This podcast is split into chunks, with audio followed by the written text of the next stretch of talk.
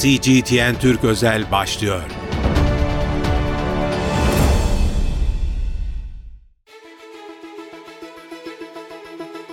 CGTN Türk özel yayınından merhaba. Ben İlkay Akkaya. Bugün gündemimizde uzay ekonomisi var. Çok kıymetli bir konuğumuz var. İstanbul Arel Üniversitesi öğretim üyesi doçent doktor Cüneyt Dircan. Efendim hoş geldiniz.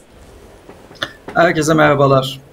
Merhabalar. Hocam son günlerde özellikle Alper Gezeravcı ile beraber hepimiz çok heyecanlandık. Hepimizin ilgisi bu alana döndü. Uzaya dair çalışmalar aslında her zaman ilgimizi çeken konulardı. Hepimiz bu filmlerle büyüdük.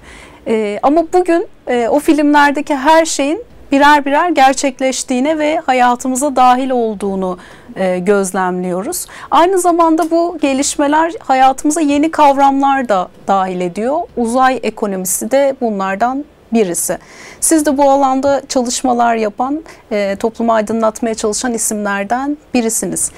Buradan başlayacak olursak, e, nedir hocam bu uzay ekonomisi? Bizi neyle etkiliyor?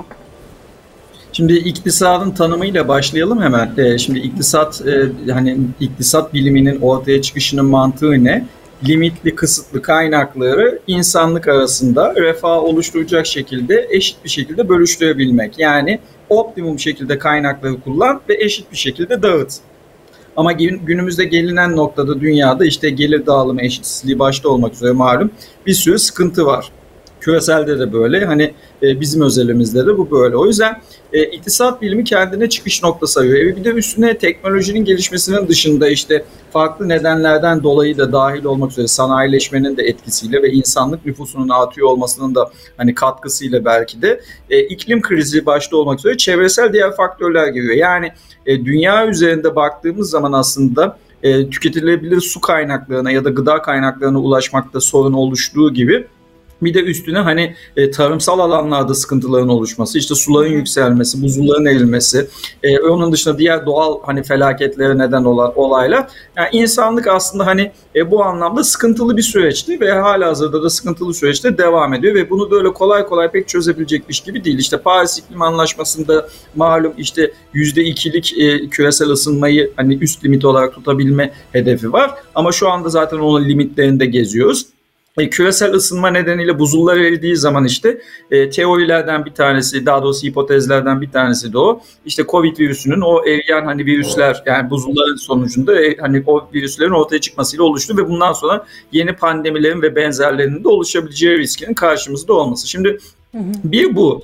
İki bir de insanlık tabii ilk hani çağlarından beri bilinen insanlık tarihinden beri zaten uzaya göke ilgili. E, yani gök e, bilimi dediğimiz kısım hem hani e, hane halkının belki ilgisini çeken tabiriyle astroloji ki astroloji aslında bir bilim dalı değil yani sahte bilim diye geçer.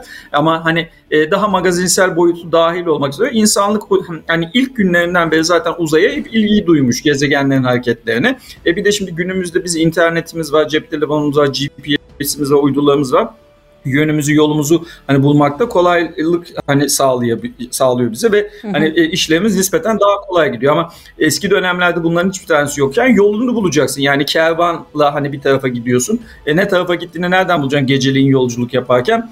İşte gökteki cisimlere bakacaksın. Oradaki yıldızların, gezegenlerin hani haritasından hareketlerine. E, denizci olsan keza yine benzer şekilde. Dolayısıyla e, gökle ilgisi aslında insanlığın hiçbir zaman bitmemiş. Nitekim insanlık tarihinde de işte e, uzayla ilgili olarak çeşitli kırılma zamanları var. Nedir o derseniz de e, evet. işte Hazel Fen Ahmet Çelebi ile başlayan işte İstanbul'daki uçuş, sonrasında işte Wright kardeşlerin uçağı buluyor olması gibi gibi süreçlerle işte ilk uzay yarışında o soğuk savaş döneminde işte ABD ile Rusya'nın çekişmesi, ilk işte kozmonotun önce uzaya gitmesi, sonra işte Ay'a inişin gerçekleşmesi. Dolayısıyla insanlığın aslında ilgisi hiç bitmemiş. Yani bir itekleyici, tetikleyici sebepler var. Bir de doğasında zaten hep ilgisi vardı. Şimdi e, günümüzde dördüncü sanayi devrimi dediğimiz işte yapay zekanın, robotiğin ve benzerliği, internet daha çok önümüze çıkmasıyla birlikte teknolojide bir ivmelenme oluştu. Ve hız yani çarpan etkisiyle artıyor. Yani üstsel seviyede aslında teknolojiye daha ucuza e, ulaşmaya başladık. Bu da bizim aslında maliyetlerimizi düşürüyor. Nitekim e, şimdi uzayla ilgili olarak tabii e, bir başka perspektifte şu. Hani bugün niye oralardayız? Hı hı. E, bu işte Soğuk Savaş döneminde e, Rusya ile ABD'nin o çekişmesi döneminde e, bir süre sonra o ay yarışı, uzay yarışında hani e, rekabet oraya da gideceği için hani sıkıntı oluşmasın, bir kavgayı da orada yaratmayalım diye. Belki biraz da o dönemde ilk Ruslar bu işe harekete geçip de işte ABD kendi içerisinde Kennedy döneminde geride kalmamak adına e, işte Ay'a yolculukla cevap vermeye çalıştığı dönemde belki oranın da önünü kesebilmek adına Birleşmiş Milletler'de bir karar çıkıyor ve hı hı. E, işte o 1967'deki ilk karar ki 68'de de biliyorsunuz ondan sonra zaten e, bu süreç aslında tetiklendi başladı uzay yarışında. E, 67'deki kararla aslında uzaydaki ay dahil olmak üzere tüm gök cisimlerinde insanlığın ortak paydası yani herkese eşit diyorlar ve karar böyle çıkıyor. Sonraki ay anlaşması da aynı şekilde çıkıyor ama mesela ay anlaşmasında imza koymayan ülkelerden bir tanesi Amerika Birleşik Devletleri.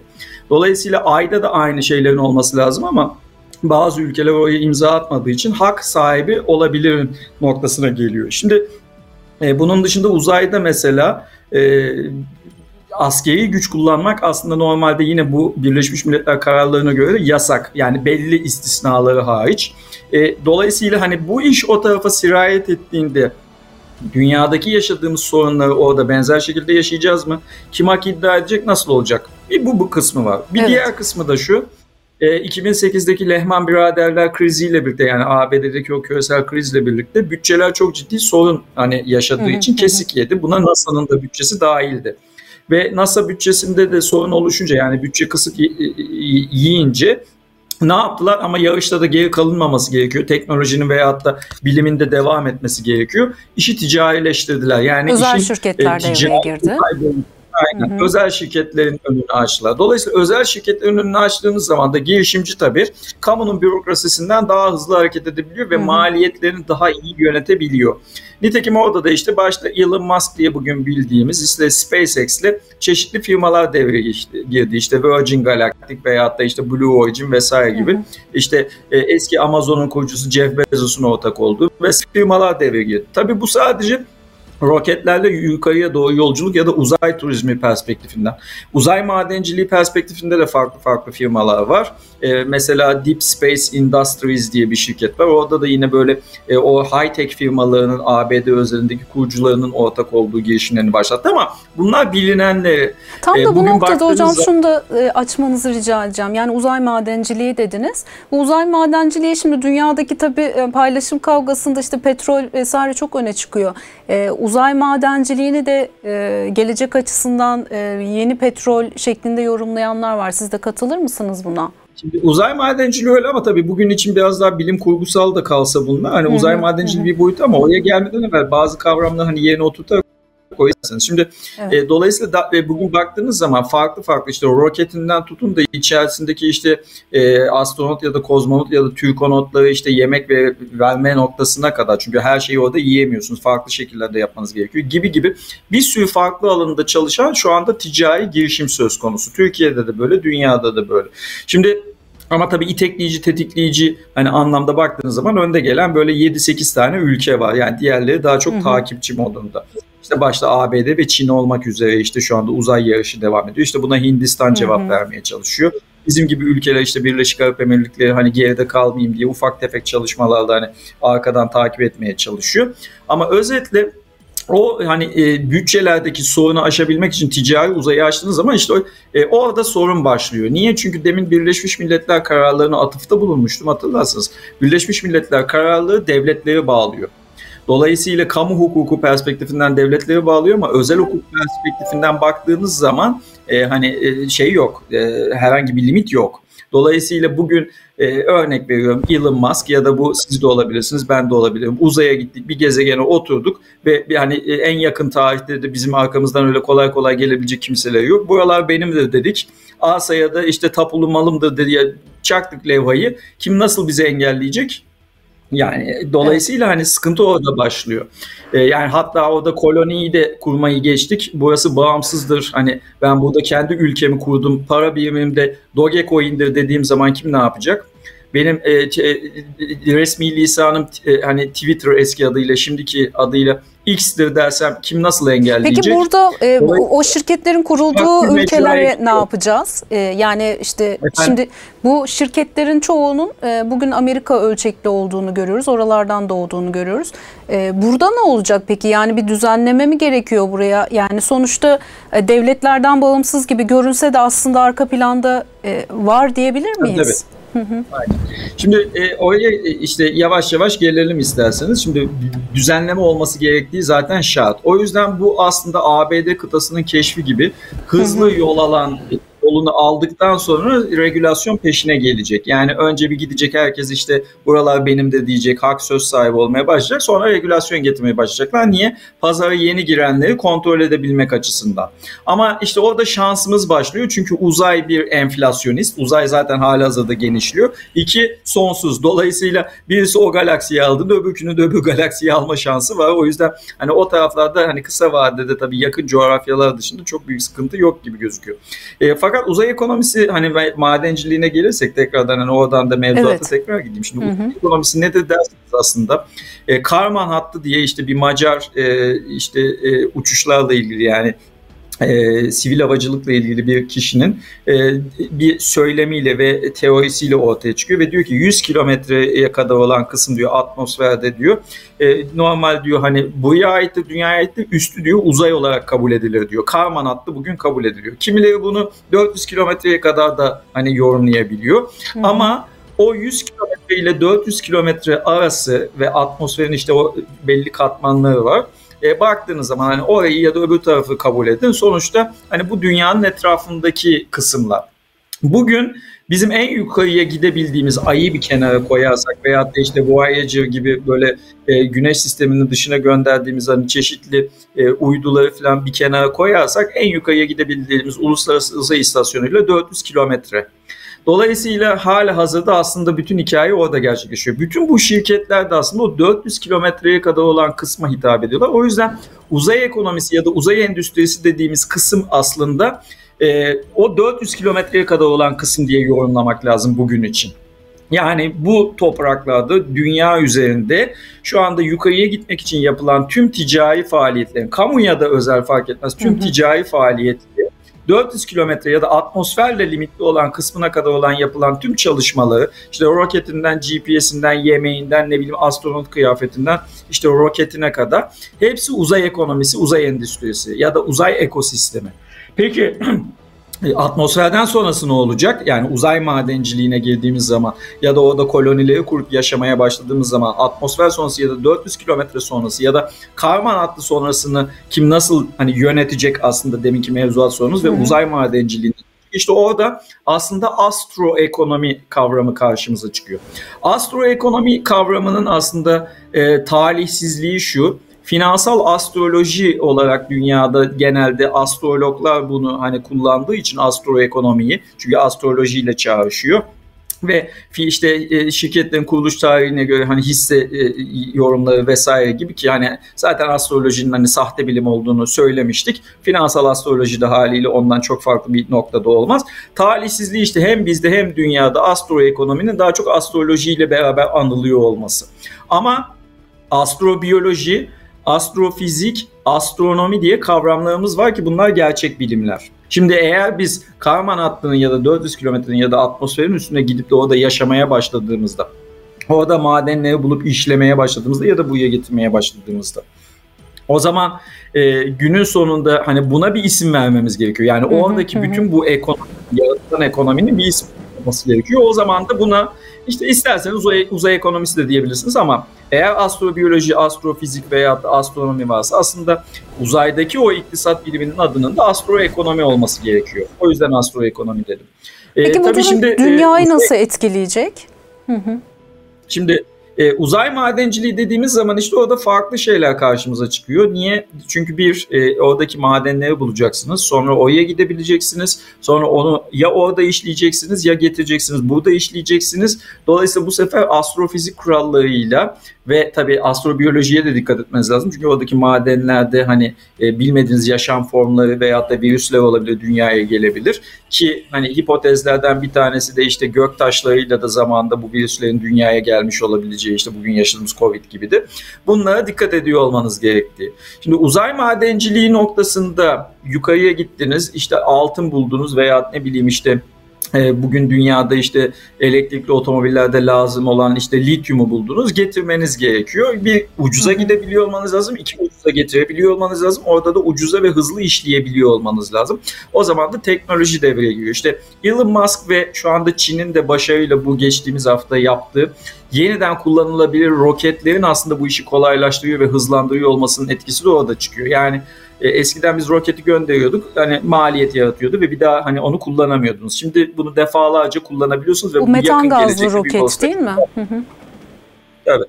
E, çok farklı hani itkiler de söz konusu ve olacaktır da zaman içerisinde ama e, bu ne demek? Maliyetlerin aşağıya düşüyor olması demek. Keza mesela 3 boyutlu yazıcılar ya da çok boyutlu yazıcıların devreye çıkıyor olması da o. Mesela Apollo 13 filminde işte e, yaşanan sorun nedeniyle orada eldeki cihazlarla mesela dünyaya dönebilmek için bir şeylerinde kalmışlardı. Çok boyutlu yazıcıların faydası da o. Yani gittiniz Mars'a koloniyi kurdunuz. Orada bir maden işletmesini de kurdunuz. E, birisinin kalp ameliyatı olması gerekiyor ya da kalbinin hani yerine yeni bir kalp koymanız gerekiyor ya da bir böbrek yani implant etmeniz gerekiyor. E ne yapacaksınız? Dünyadan Mars'a gidiş hani yörüngenin hareketine göre e, bazen hani 300 günü falan bulabiliyor. Bazen hani daha farklı sürelerde olabiliyor. Yörüngeyi tutturmanız falan astrofizik kuralları falan maliyet. E, bas tuşa dediğiniz zaman Cüneyt'in yani e, damarlarına uygun bir şekilde veyahut da böbrek hani yapısına uygun bir şekilde böbreği ya da kalbi hemen orada basmanız mümkün. Nasıl bugün hani e, işte çeşitli kendin yap e, işte devreye al dediğimiz hani mobilyacılık sektöründe e, hani şirketler var şimdi ismini vermeyeyim. Gidiyorsunuz internet sitesinden kendinize uygun dolap dizayn ediyorsunuz. Ona göre de gidiyorsunuz size malzeme veriyorlar. Aynı şeyi orada da yapmak mümkün. Yani e, kulağa inanılmaz maden... geliyor bu. yani gerçekten e, Yok, filmlerdeki her şey gerçekten evet. Evet. Yok hala hazırda da yapılıyor yani Allah muhafaza hani insanların e, kaburgasına veya da omuz kemiğine uygun kemiklerin üretilmesi hala hazırda zaten mümkün. Şimdi e, bütün bunların e, arkasında uzay madenciliğine gelirsek şimdi oraları tabii düzenliyor olmamız gerekiyor. Yani e, birisi gitti oraya buradaki lityum madenleri benim de dedi arsayı çevirdi olmaz olmamalı. Çünkü hala hazırda Birleşmiş Milletler kararları oraya bağlıyor ama ticari firmaları bağlamıyor. Dolayısıyla regülasyon orada gerekecek. Birincisi bu. Hı hı. E, burada da tabii önce ulusal hani çalışmaların hızlanıyor olması sonra da işte Birleşmiş Milletler mi de bunun doğru adresi bilmiyorum ama e, oralarda bu çalışmaların yapılması gerekiyor. Niye Birleşmiş Milletler mi de bunun doğru adresi de, dememin nedeni de şu. Çünkü hali hazırdaki tüm yasalar Karman hattına kadar geçerli dünyada. Yani siz bugün Karman hattının üstünde uzay istasyonunda bir Allah muhafaza hani cinayet vakası söz konusu olsa hali hazırdaki yasalara tabi değilsiniz. Dolayısıyla e, oraya yönelik düzenlemelerin adresi Birleşmiş Milletler diyorum ama Birleşmiş Milletler bu dünyaya ait kuralları dizayn etmesi, düzenlemesi gereken hani en üst çatı organ diye düşünüyoruz ki onu da beceremedi. Zaten halihazırda malum hani evet. hani yaşanan olaylardan maalesef. dolayı. E, şimdi maalesef e, dolayısıyla e, orayı kim düzenleyecek aslında sorulardan bir tanesi de bu bence olmalı ya da en azından. Hı hı. E, ama diyelim ki ki yani Birleşmiş Milletler bu işin hani regülasyon boyutuna değin dokunmak lazım. İki, madencilik tamam hani orada farklı mühendislik vakaları devreye giriyor. Yani kazmak, çıkarmak vesaire de başka bir sıkıntımız var. Özgül ağırlık. Dünyadaki atmosferin basıncı ile Mars'takinin ya da Ay'dakinin ya da işte Jüpiter'deki basınç aynı değil. Ee, yani atmosfer yer çekim gücü de aynı değil. Dolayısıyla özgül ağırlık dediğimiz kavram şu Altının onsu diyoruz mesela bugün. Altının onsu ne demek? İşte belli bir gram karşılığında altının belli bir miktar ağırlığı karşısında dolar fiyatını söylüyoruz. İyi de altın bu dünyada o gramajı bize ifade ediyor özgül ağırlık olarak. Orada aynı gramajı ifade etmeyecek. Dolayısıyla biz aslında değerlemeyi nasıl yapacağız? Yani maden anlamında bir girişim olduğu için mesela o şirketin hı hı. değerlemesini nasıl yapacağız? Altının değerlemesini nasıl yapacağız? Dolayısıyla dünyaya getirdiğimiz zaman belki buradaki özgül ağırlığa göre hani o fiyatı ifade edecek ama o da o fiyatı ifade edecek mi? Şimdi birinci sıkıntımız bu. İkinci sıkıntımız şu, bak uzay madenciliğinde özgül ağırlığın dışında teorisi. Zaman eğilip bükülebilen bir kavram zaman eğilip bükülebilen bir kavramsa şayet yani aslında e, zorluk da hani söz konusu. Genelde ileriye olması hani söz konusu olsa da bugünkü bilinenler dahilde belki geriye de hani söz konusu oluyor ama genelde ileriye diye de düşünseniz zaman eğilip bükülen bir kavramsa faiz formülü karşımıza çıkıyor. Faiz formülünde biliyorsunuz zamanın karşısındaki fiyatı ya da maliyetidir faiz. Paranın zaman karşısındaki maliyeti ya da fiyatı üzerinden işte dünyadaki bütün emtiaların vadeli kontrat fiyatlamaları, işte opsiyonu, futures'ı, forward'ı vesairesi yapılıyor. Buna madenler, emtialar da dahil olmak üzere. Dolayısıyla biz şimdi gittik oraya. Madeni çıkarttık. Çok güzel. Dünyaya getirmeye çalıştık. Bir süre alacak. O süre Hadi diyelim ki dünyaya göre hesapladık, o gezegene göre hesaplamadık. O geçen süre içerisindeki bu madenin hem bir özgül ağırlığa karşı fiyatı ne olacak, iki zamana karşı fiyatı nasıl olacak? Ve ya biz dünyadaki nasıl eşitsizliği oraya da taşımış olacağız bir nevi. Aslında eşitsizlik değil. Bence oyunun kural neden yazılmak zorunda olduğu bir yer. O yüzden ben demin astroekonomi kavramını koydum. Çünkü bunlar şu anki uzay ekonomisinde bizim anladığımızdan çok daha farklı kavramlar. Uzay ekonomisi dediğim gibi hani oraya gidebilmek, oralarda hani bunları yapabilmek için bu dünyada ticari uzay dahil olmak üzere kamunun ve çok pardon özel şirketlerin aslında yaptığı e, faaliyetler bütünü parasal veyahut da üretim veyahut da hani işlemler, faaliyetler bütününe verilen isim. Ama bu dediğimiz kavramlar onun içerisinde barınmıyor. Dolayısıyla uzay madenciliği noktasında işte oradaki o emtiaların fiyatlamasını, değerlemesini, şirketin değerlemesini ya da yatırımın fizibilitesini nasıl yapacağız? En başlı sorunlardan bir tanesi. Yani şunu demeye getiriyorum aslında bildiğiniz bütün işletme, iktisat, pazarlama, insan kaynakları aklınıza ne geliyorsa dış ticaret dahil olmak üzere bütün kuralları yeni baştan yazmamız gerekiyor. Yani mevcut şu anki bizim üniversitelerde sosyal bilimler başta olmak üzere okuttuğumuz bütün kavramları yeni baştan yazmamız gerekiyor. Şimdi Ve bunun içinde bir organizasyon istersen, lazım değil mi? Organizasyon ama yani ülkelerin de kendi bazında çalışmalarını yapıyor olması lazım. Mesela Türkiye'de hemen size örnek vereyim. 2020'den bu yana yaklaşık 200 bin tane yüksek lisans ve doktora tezi kabul edilmiş. Ee, işte mühendislikten, tıptan işte sosyal bilimlerde iktisat işletmeye kadar 200 bin tez içerisinde bütün Türkiye'de e, uzay ekonomisi adını içinde barındıran 4 tane tez var. 2 doktora, 2 yüksek lisans tezi. Çok az Uzay değil ekonomisi mi? sadece çok az. Uzay turizmi sadece 7 tane. Uzay turizmi sadece 7 tane. Yani gidiyorsunuz oralarda geziyorsunuz, otelde kalıyorsunuz filan 7 tane. Onun dışında da içinde ticari uzay kelimesi geçen herhangi bir tez yok. Hı-hı. Uzay madenciliği noktasında da tez sayımız şu anda e, onda da sanıyorum 3 tane ya da 4 tane olması lazım. Yani uzay madenciliğinde de yani toplamda 15 tane tezimiz var. Bunun Doğru, sebebi 4, ne? 4, yani biz bu çok yani her şey çok hızlı akıyor ve adapte olamıyor muyuz? Ee, yoksa buraya ait bir politikamız mı yok? Bunun nedeni nedir hocam? Sorun şu, sorun şu. E, dünyada da bu genelde böyle. Bunu daha Hı. çok mühendislik veyahut da teknolojik bir olay veyahut da işte dijitalle alakalı. Yani daha çok mühendislik boyutundan veyahut da işte fizik boyutundan ya da kimya boyutundan değerlendiriyor aslında bilim dünyası ve ticari boyutu da, kamuda dahil olmak üzere. Aslında bu işin bir sosyal bilimler boyutu var. Örneğin oraya giden kolonilerin mesela uluslararası ilişkiler boyutundan nasıl olacağını hani hmm. tartışıyor, konuşuyor olmamız lazım. Oradaki kolonilerin yaşam felsefesini ve sosyolojisini anlayabiliyor olmamız lazım. Çünkü düşünsenize hani farklı bir coğrafyada farklı kurallarla çalışan bir yerde bir toplumu idare etmeye çalışacaksınız. Dolayısıyla sosyolojisini hani tartışıyor olmamız lazım. Keza bu anlatmaya çalıştıklarımın iktisat bilimini konuşuyor olmamız lazım. En basiti biz bugün mesela yurt dışına gittiğimiz zaman Türkiye'nin mevzuatından bahsediyorum. Bir ne yapıyoruz? E, sigorta yapıyoruz değil mi? Yurt dışı seyahat sigortası yapıyoruz. Mesela Karman adlı üstüne bir seyahat sigortası yapmamız gerekiyor mu mesela? Çok basit hmm. bir soru. Hani evet. hiç öyle özgül ağırlığa veyahut da faiz veyahut da izafiyet teorisine falan gitmeye gerek yok. Veyahut da biz gümrüklerden mal geçirirken normalde ne yapıyoruz değil mi? Hani devlet kamu bile yapıyor olsa bunu kaydını tutuyor olmanız lazım. E, yukarıya gönderdiğinizde ya da yukarıdan buraya bir şey geldiğinde gümrüğe tabi olacak mı mesela? Çok basit bir soru.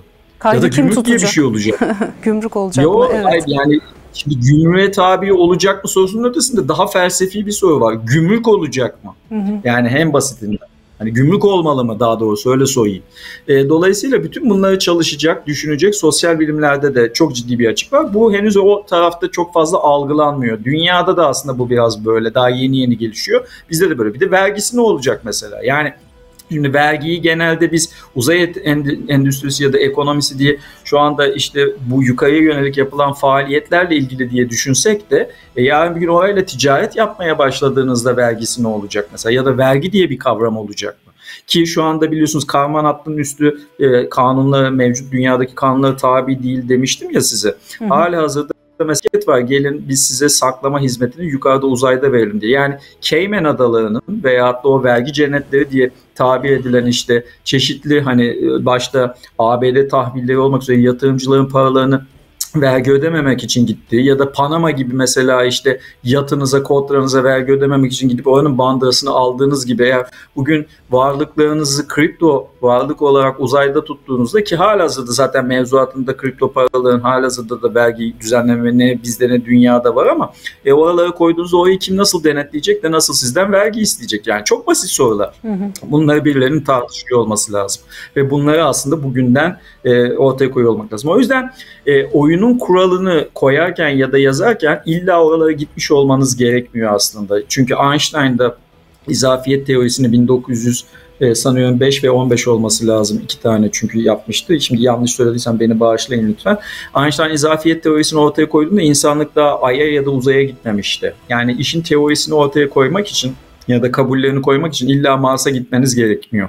Ha tabii oraya göre de bir şeyler yapmanız gerekebilir ama bugünden aslında bu çalışmaların yapılması gerekiyor. Ya da gerekiyor. bilim kurgu Çok filmleri kabaca. değil mi? Bugün onların hepsini birer birer şahit oluyoruz. Oldu işte diyoruz ve aslında çok e, geçmişte yazılmış, çekilmiş filmler. Yani biraz da insanlığın tahayyülle ilgili galiba değil mi bu işler?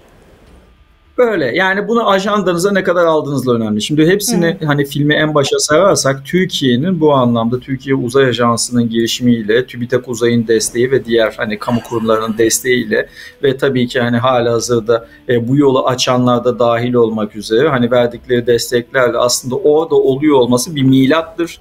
Çok kritik evet, bir olaydır. Evet ben de tam onu soracaktım. Çok başarılı Hı-hı. bir durumdur geç kalınmış olmasına rağmen olması gerekendir. Hani e, o yüzden hani mesela roket bize ait değil, çok maliyetliydi hmm. falan. Hani bu tartışmalar çok suni ve gereksiz tartışmalardır. Bütün bu anlatmaya çalıştıklarım nedeniyle çoktan hani bu girişimleri yapıyor ve daha fazlasını yapıyor olmamız lazımdı ama 1-0'dan büyüktü başladık. Dolayısıyla bunun arkası çok hızlı gelecektir. E, o yüzden bence çok hani kıymetlidir e, ve kıymetli olması nedeniyle de ben yani hem gönül koyan hem emek veren herkese ben şahsım adına ve Türkiye Cumhuriyeti vatandaşı olarak teşekkürlerimi buradan tekrar sunarım. Evet aslında siz de dikkat çektiniz. E, bütün dünyanın ve bizim de çokça soru sorup ee, ve bunları e, detaylandırmamız gerekiyor galiba. E, o açıdan anlattıklarınız çok heyecanlıydı. E, açıkçası ben kendi adıma da çok faydalandım. E, çok teşekkür ediyorum verdiğiniz değerli bilgiler için. Evet. Yayınımıza katıldığınız için de çok teşekkür evet. ediyorum Sayın Hocam. Bakın e, bir e, iki tane isterseniz küçük anekdotla bitireyim. Lütfen tabii hani buyurun. Konu, evet. açısından diye düşünüyorum. Şimdi e, uzay ekonomisi bildirisini 2019'da TASAM'da hani davetli konuşmacı olarak hani e, uzay ekosistemi çalıştığında ilk sunan kişilerden bir tanesiyim. Evet. Sağ olsunlar davet Keza İstanbul Üniversitesi İktisat Fakültemizin onların e, yine e, ilgili astronomi bölümüyle birlikte yaptıkları bu sene üçüncüsünü yaptıkları çok kıymetli bir uzay ekonomisi, uzay hukuku ile ilgili çalıştayları var. Orada ikincisinde yine davetli konuşmacıydım. Orada Türkiye'nin e, uzay ekonomisindeki yol haritası bildirimi sundum ki hala hazırda İstanbul Üniversitesi yayınlarından da isteyenler gidip bakabilirler. Yani orada var e, ikinci e, bildiri kitapçığımda. E, Türkiye'nin yapması gereken bir sürü şey var. Keza dünya benzer şekilde. Mesela bunu nasıl ölçeceksiniz? Hı-hı. Öncelikle e, Türkiye İstatistik Kurumu çerçevesinde hani e, bunların NACE kodlarıyla veyahut da işte e, kamu veyahut da özel sektör ayrımıyla vesairesiyle hani kaydını tutmamız lazım. Yani biz uzay ekonomisi dediğimiz zaman bunun büyüklüğünü nasıl ölçeceğiz? Yani veri stratejisiyle başlıyor olmamız lazım. E, bildiğimde mesela bu var. Bu hani bir başlık söyleyeceğim. O demin size bahsettiğim tezlerde işte uzay ekonomisindeki ilk doktora tezinde ve uzay madenciliğinde de Türkiye'deki e, ikinci e, tezde aynı zamanda jüri üyesiydim. Dolayısıyla hı şimdi e, 2020'de oldu bunlar bu arada e, aslında faalim gibi çok limitli insan tarafından bugüne kadar zaten sürdürülüyordu. bu çalışmaların önemi bu artık farkındalık daha fazla oluşmaya başladı ve işte demin İstanbul Üniversitesi'nden bahsettim. Bununla ilgili düzenli olarak artık çalışmalar yapılıyor. Bu önemli olan taraflarından bir tanesi ama Bir diğeri de şu, mesela bizim 2021 Aralık'ta işte okul korumalı mevduatın olduğu gün işte ekonomistler, akademisyenler toplantısında Sayın Cumhurbaşkanı ve devlet erkanında da ben mesela bütün öncelik ekonomide farklıyken ki o dönemde hani kurun hareketi nedeniyle herkes oraya odaklanmıştı. Hı hı, E, Ben orada söz aldığımda mesela söylediğim cümlelerden bir tanesi Türkiye'nin 21. yüzyılı ıskalamaması noktasındaydı. Hı hı.